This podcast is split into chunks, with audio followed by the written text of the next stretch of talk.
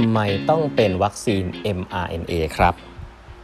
สวัสดีครับ ท่านผู้ฟังทุกท่านยินดีต้อนรับเข้าสู่แปดบรรทัดครึ่งพอดแคสต์สาระดีๆสำหรับคนทำงานที่ไม่ค่อยมีเวลาเช่นคุณนะฮะ อยู่กับผม ต้องกวีวุฒิเจ้าของเพจแปดบรรทัดครึ่งนะครับอันนี้เป็น EP ที่ 1131 แล้วนะครับ ที่เรามาพูดคุยกันนะฮะ วันนี้ก็ขอเล่าต่อเลยนะครับ ถึงหนังสือ Moonshot นะครับที่ CEO ของ Pfizer เขียนเกี่ยวกับเรื่องของเรื่องราวการพัฒนาวัคซีนของเขานะว่าเจออะไรกันบ้างเนาะ ครแล้วเล่า context ไปแล้วนะฮะครั้งนี้เนี่ยจะเล่าถึงจุดสำคัญแล้วนะฮะก็คือว่าเรื่องของวัคซีนก่อนนะครับ จริง ๆ แล้วเวลาเราพูดถึงยาเนี่ยคือยารักษาโรคถูกไหม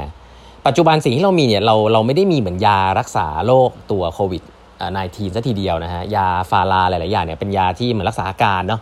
แต่ว่าสิ่งที่เรากำลังพูดถึงเยอะคือวัคซีน วัคซีนเนี่ยไม่เหมือนยานะฮะวัคซีนเป็นเอาไว้ป้องกันน่ะแยกกันนะวัคซีนเอาไว้ป้องกันนะฮะเพื่อให้เรา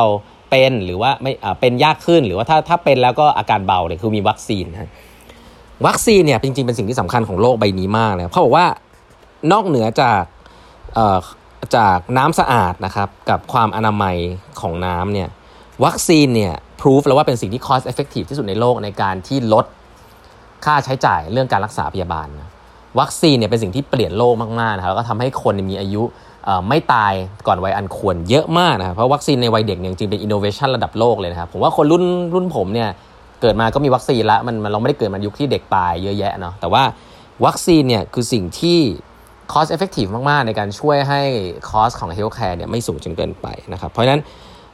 จริงๆไฟเซอร์เนี่ยก็เพิ่งจะมาเน้นเรื่องวัคซีนได้ไม่นานนะต้องบอกอย่างนี้แล้ว CEO เขาก็พูดนะฮะว่าตั้งแต่เขาขึ้นมาเนี่ยเขาก็จะเน้นเรื่องวัคซีนมากเพราะเขาเชื่อวัคซีนคืออนาคตนะ อะแบบนี้ก่อนทีนี้โควิดเกิดขึ้นแล้วนะฮะต้องมีการตัดสินใจอะไรบ้างนะครับ แน่นอนฮะเวลาโควิดเกิดขึ้นเนี่ย ผมคิดว่าสิ่งหนึ่งซึ่งสำคัญก็คือว่า เอเราจะต้องทำสิ่งนี้หรือเปล่านะฮะวัคซีนอันนี้เนี่ยบริษัทไฟเซอร์อยากจะลงทุนหรือเปล่า แล้วทำแล้วจะสำเร็จไหมแล้วเงินที่ลงไปถ้าไม่สำเร็จจะเป็นยังไงไอ้วิธีคิดแบบนี้แหละคือองค์กรใหญ่นะครับ ผมเล่าให้ฟังว่าสิ่งไฟเซอร์พูดและเล่าให้ฟังเนี่ยน่าสนใจ คือเขาบอกว่า ก็คือสุดท้ายมาคุยอะก็คือก็ก็รู้แหละว่าอย่างแรกนะครับ ว่าอันเนี้ยไม่ได้ budget ไว้โอ้นี่พูดพูดนี้เหมือนองค์กรใหญ่เลยนะถ้าองค์กรใหญ่ที่มัน conservative มากๆเนี่ยก็บอกโอ้แต่เราไม่มีงบทำนะ ปีที่แล้วเราทำงบปีละครั้ง เราทำงบปีละครั้ง ก็เออเราไม่มีงบทำนะ ก็ถ้าเราไม่ทำก็ไม่น่าเป็นไรมั้งนะอย่างนี้ก่อน ถ้าทำไม่สำเร็จเดี๋ยวโดนด่าเสียเงินอีกผู้ถือหุ้นจะว่ายังไงเพราะเราเป็นบริษัทตลาดหลักทรัพย์ด้วยนู่นนี่นั่นใช่ไหม แต่ว่ามีคำพูดหนึ่งซึ่งผมว่าเจ๋งดีนะครับเขาบอกว่าเขาใช้ในการคุยกับทีมนะครับ CEO คนนี้แล้วก็สุดท้ายแล้วทีมก็รู้สึกว่าอยากจะทำนะแล้วเขาก็ตัดสินใจเอาไปคุยกับบอร์ดว่า เราน่าจะทำสิ่งนี้เป็นสิ่งน่าสนใจเขาบอกว่าก็คือต้องไปขอเงินมากมากมายนะแต่บอกว่า เออ สิ่งนี้ไม่ใช่ business as usual นะแล้วมันเป็น opportunity ด้วย เขาบอกอย่างนี้ฮะเขาบอกว่าถ้าเรา miss budget ปีนี้ 1 ปีนะครับก็คือว่าถ้าเราลงเงินอะไรไปสักอย่างเยอะๆ แล้วมันไม่ workเนี่ยปีนี้ที่เราจะทำกันเนี่ย จะไม่มีใครจำได้ในในปีถัดไปหรอก ถ้าเรา miss budget นะ ถ้าเราทำรายได้ไม่ถึง ถ้าเราต้องเสีย cost ไปแล้วไม่ได้สิ่งดีๆกลับมา แต่ว่าถ้าเรา miss opportunity นี้ไป แล้วสมมติมีบริษัทคู่แข่งทำแล้วสำเร็จขึ้นมา และคุณไม่ทดลองเลยที่จะทำพวกเราเองเนี่ยจะจำมันไปจนวันตายนะครับ และบอร์ดเองก็ควรจะเป็นบอร์ดที่ที่ไม่ perform ด้วย ก็คือว่าไม่ทำให้ทีมงานเนี่ยพลาดโอกาสนี้ เพราะฉะนั้นแล้วเขาบอกว่าทั้งบอร์ดเองแล้วก็ผู้บริหารเองเนี่ยคิดเหมือนกันก็คือว่า ถ้าตัวเลขไม่ได้ใน quarter นี้ quarter หน้าหรือปีนี้เนี่ยโดนผู้หุ้นโดนผู้ถือหุ้นด่าเนี่ยก็ต้องรับไป แต่ปีหน้าก็เอาใหม่ ไม่มีใครจะบอกว่าเรื่องนี้ซีเรียส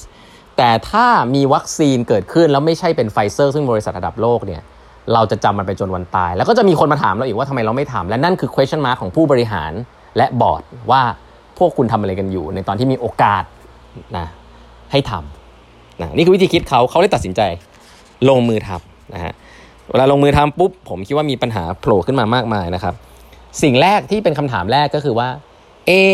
บริษัทเนี้ยอยากจะใช้เทคโนโลยีอะไรนะเทคโนโลยีที่หลายท่านรู้ในวัคซีนไฟเซอร์เนี่ยเรียกว่า mRNA นะย้ำอีกทีหนึ่งวัคซีนเนี่ยปกติแล้วเนี่ยถ้าเป็นแบบ traditional มาก ๆ อย่างพวกซีโนแวคเนี่ย ก็วัคซีนก็คือเชื้อตายนะครับ ฉีดเชื้อตายเข้าไปในร่างกายเราเชื้อที่อ่อนแอมากๆ ร่างกายเราก็จะสร้างภูมิคุ้มกันขึ้นมาเพื่อต่อต้านกับเชื้อตายอันนั้นทำให้ร่างกายมีภูมิคุ้มกัน นี่คือวัคซีนทั่วไป แต่ว่าวัคซีน mRNA เนี่ยเป็นวัคซีนที่เหมือนกับส่งโค้ดเข้าไปในร่างกาย เพื่อให้ร่างกายเนี่ยสามารถที่จะสร้างภูมิคุ้มกันขึ้นมาได้เอง โดยใช้โค้ดที่เรียกว่า mRNA นะอันนี้พูดง่ายๆเนาะเพราะฉะนั้นไม่ใช่เป็นเชื้อตาย แต่เป็นเหมือนโค้ดที่ใส่เข้าไป ฉีดเข้าไปในร่างกายนะครับ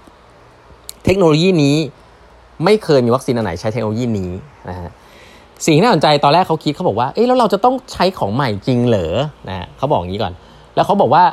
คำถามนี้เขาพูดถึงโมเดอร์นานะเขาบอกว่าวัคซีนโมเดอร์นาก็เป็น mRNA เหมือนกันเขาบอกโมเดอร์นาเนี่ยคงไม่ต้องคิดเรื่องนี้ เพราะโมเดอร์นาเนี่ยทำ research เรื่องนี้เป็นเรื่องเดียว ไม่มี option อื่นครับโมเดอร์นาเป็นบริษัทที่ไม่ได้ใหญ่มากเขาทำเรื่องนี้อยู่แล้ว เพราะฉะนั้นเขาก็ต้องไปในด้านนี้นะนี่คือโมเดอร์นา แต่ไฟเซอร์มี option อื่นมากมาย เรามี research ที่เป็นเรื่องอื่น ๆ ที่เราเคยทำมาแล้วมากมาย แต่สิ่งที่ CEO คนนี้เซอร์ไพรส์ก็คือว่าทีมงาน propose ให้เป็น mRNA ครับ เป็นสิ่งที่ take risk นะฮะคำถามก็คือว่าทำไมต้องเป็น mRNA ด้วยอะแน่นอน effectiveness อะไรก็ว่าไป แต่ว่าอ่านี่คือข้อมูลที่ผมว่าน่าสนใจนะครับวัคซีน mRNA เนี่ยข้อดีของมันฮะคือมันจะทำให้เราเนี่ยสามารถที่จะปรับ ปลี่ยนสูตรได้ง่ายขึ้น ปรับเปลี่ยนสูตรคืออะไรครับ ก็คือว่าเมื่อเมื่อโรคกลายพันธุ์ซึ่งเขาเดาว่าโรคโรคพวกนี้มันจะกลายพันธุ์เรื่อยๆ แล้วก็วัคซีนก็ต้องปรับสูตร วัคซีน mRNA เนี่ยสามารถที่จะปรับสูตรแล้วก็ได้ approve ไวขึ้น เพราะว่ามันไม่ได้มีส่วนผสมของพวกเชื้อไวรัสอะไรต่างๆ มันเป็นโค้ดนะฮะอันเนี้ยมันก็เลยเป็นสิ่งที่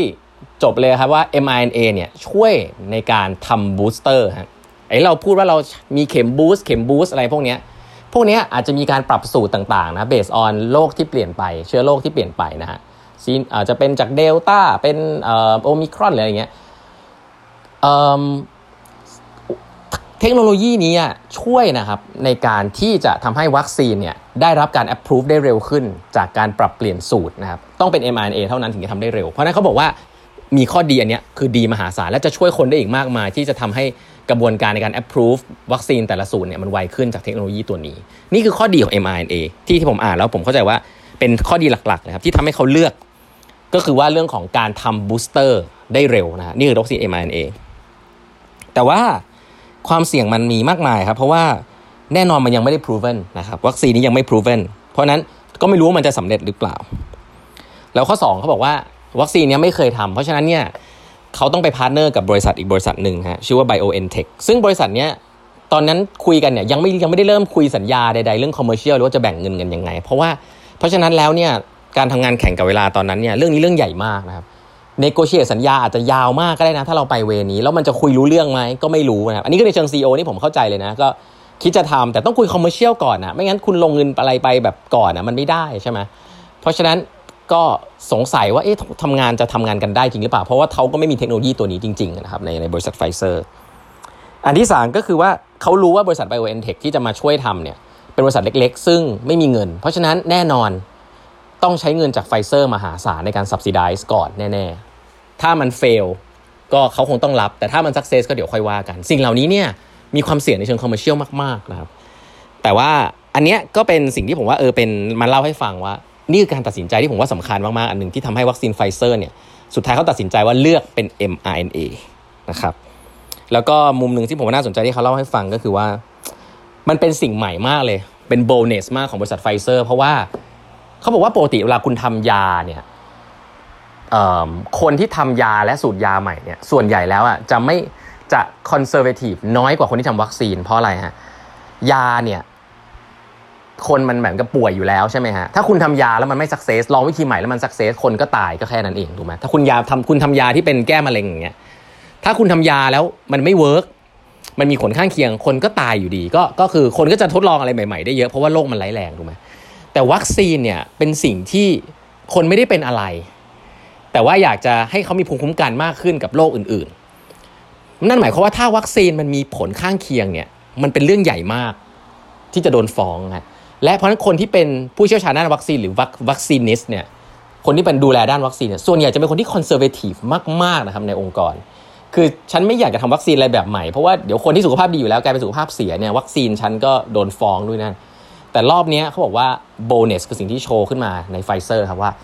นักวัคซีนวิทยาต่างๆ บอกว่าต้องไป mRNA เท่านั้น เพราะว่าเรามอง long term ว่ามันจะต้องทำ booster ถ้าต้องทำ booster แล้วก็ process ตรงนี้เป็นสิ่งที่สำคัญที่ต้องอัปเดต อัปเดตได้บ่อยๆ อัปเดตวัคซีนได้บ่อยๆ ซึ่งผมว่านี้คือคีย์อะไรของ mRNA นะครับ อันนี้ก็เป็นความรู้ใหม่เนาะ